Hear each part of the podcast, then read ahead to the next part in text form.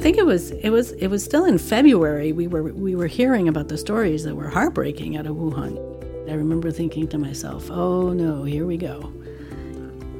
And you know, and people at the time were saying, "Oh, you know, it's just a just another flu," you know, and uh, and I and I remember telling my family, especially, and you know, this is going to be big. And so we were hyper careful right off from the start because my perception of it was influenced by by the frog pandemic.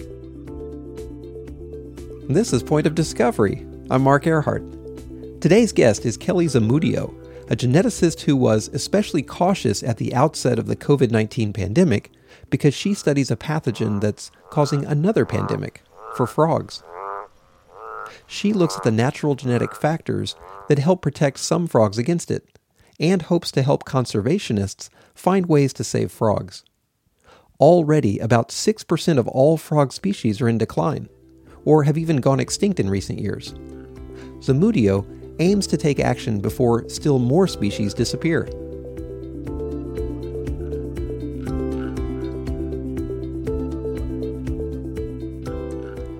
The global frog pandemic is caused by a fungus in the chytrid group called BD.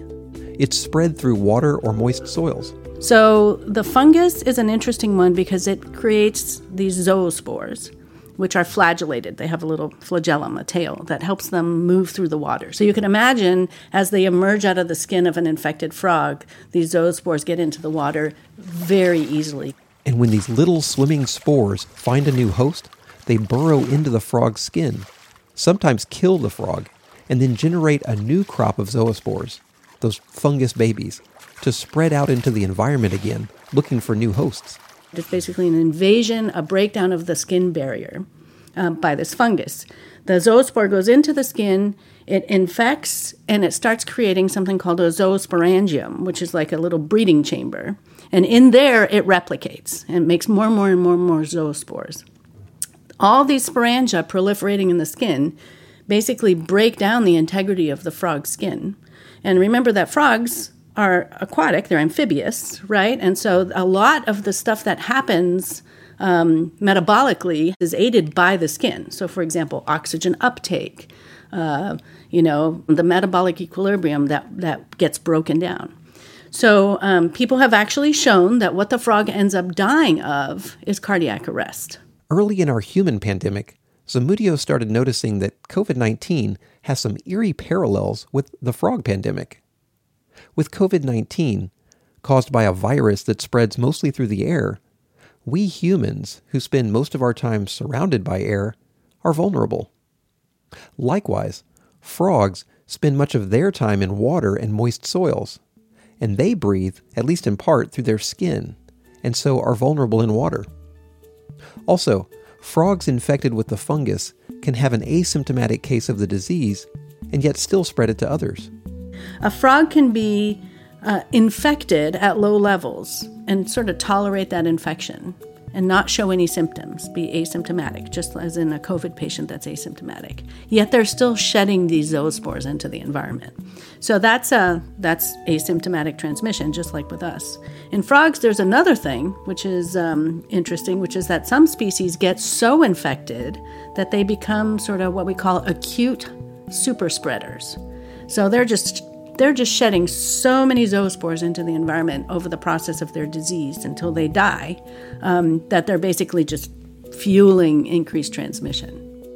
These three factors the fact that it spreads through the media we spend the most time in, asymptomatic transmission, and super spreaders have allowed both COVID and the pathogen that causes the frog pandemic to rip through vulnerable populations. And both were able to spread quickly around the world due to the global movement of goods and people. In 2019, Zamudio co authored a major study that assessed just how bad this frog pandemic is. Um, and we came up with this number, which is pretty shocking over 500 species for which there seems to be some evidence that chytrid was involved in some way in the decline.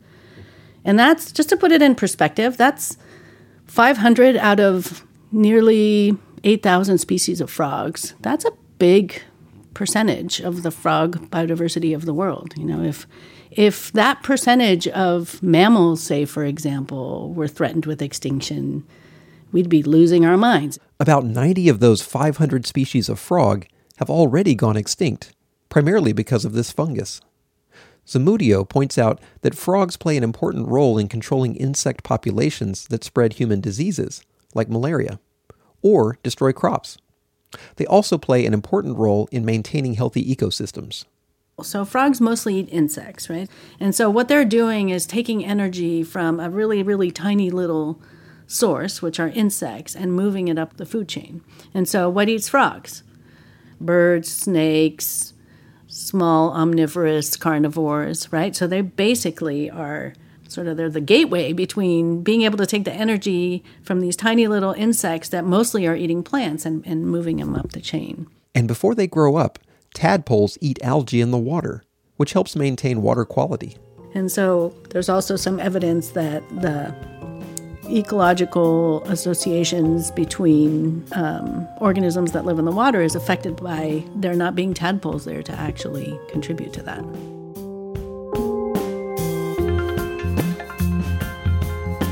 Coming up, how Zamudio is studying the frog pandemic and looking for clues that might help end it. Also, one far out idea for how to save the frogs.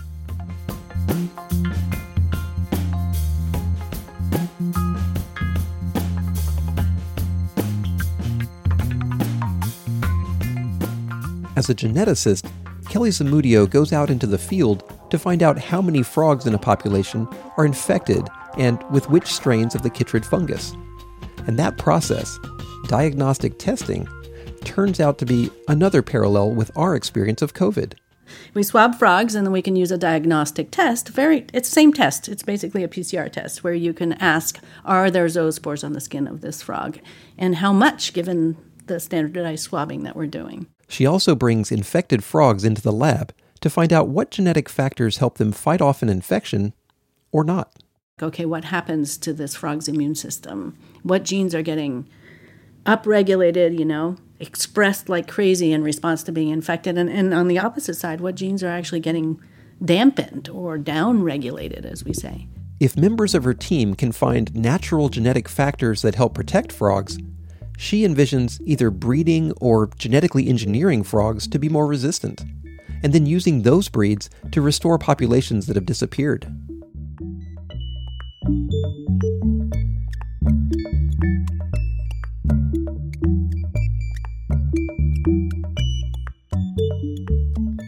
About a decade ago, scientists discovered that BD, the chytrid fungus that causes the frog pandemic, has evolved different strains.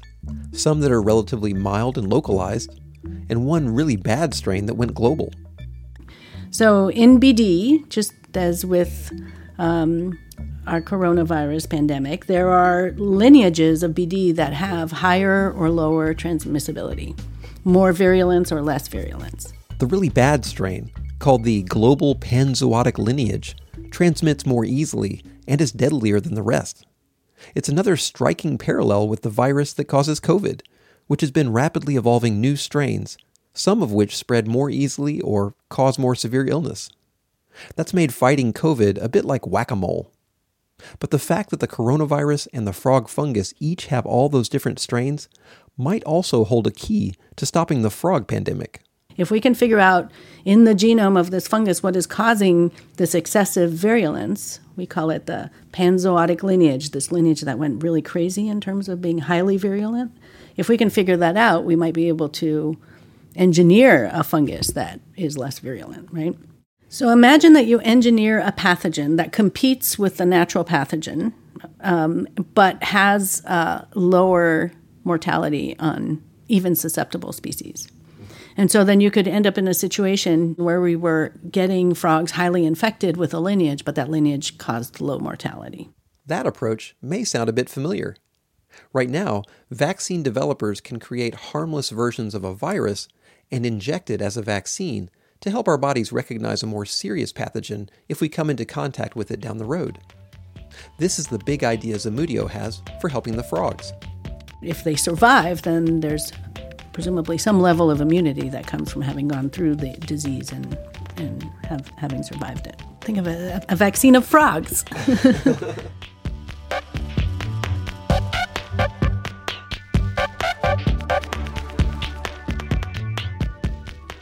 That's our show for today. Special thanks to Kelly Zamudio. Point of Discovery is a production of the University of Texas at Austin's College of Natural Sciences and is a part of the Texas Podcast Network. The opinions expressed in this podcast represent the views of the hosts and not the University of Texas at Austin. Our website is at pointofdiscovery.org. If you like our show, be sure and tell your friends. We're available wherever you get your podcasts, including Apple Podcasts, Google Podcasts, and Spotify. Our theme music was composed by Charlie Harper. Our senior producer is Christine Sinatra. Thanks for listening, stay safe out there.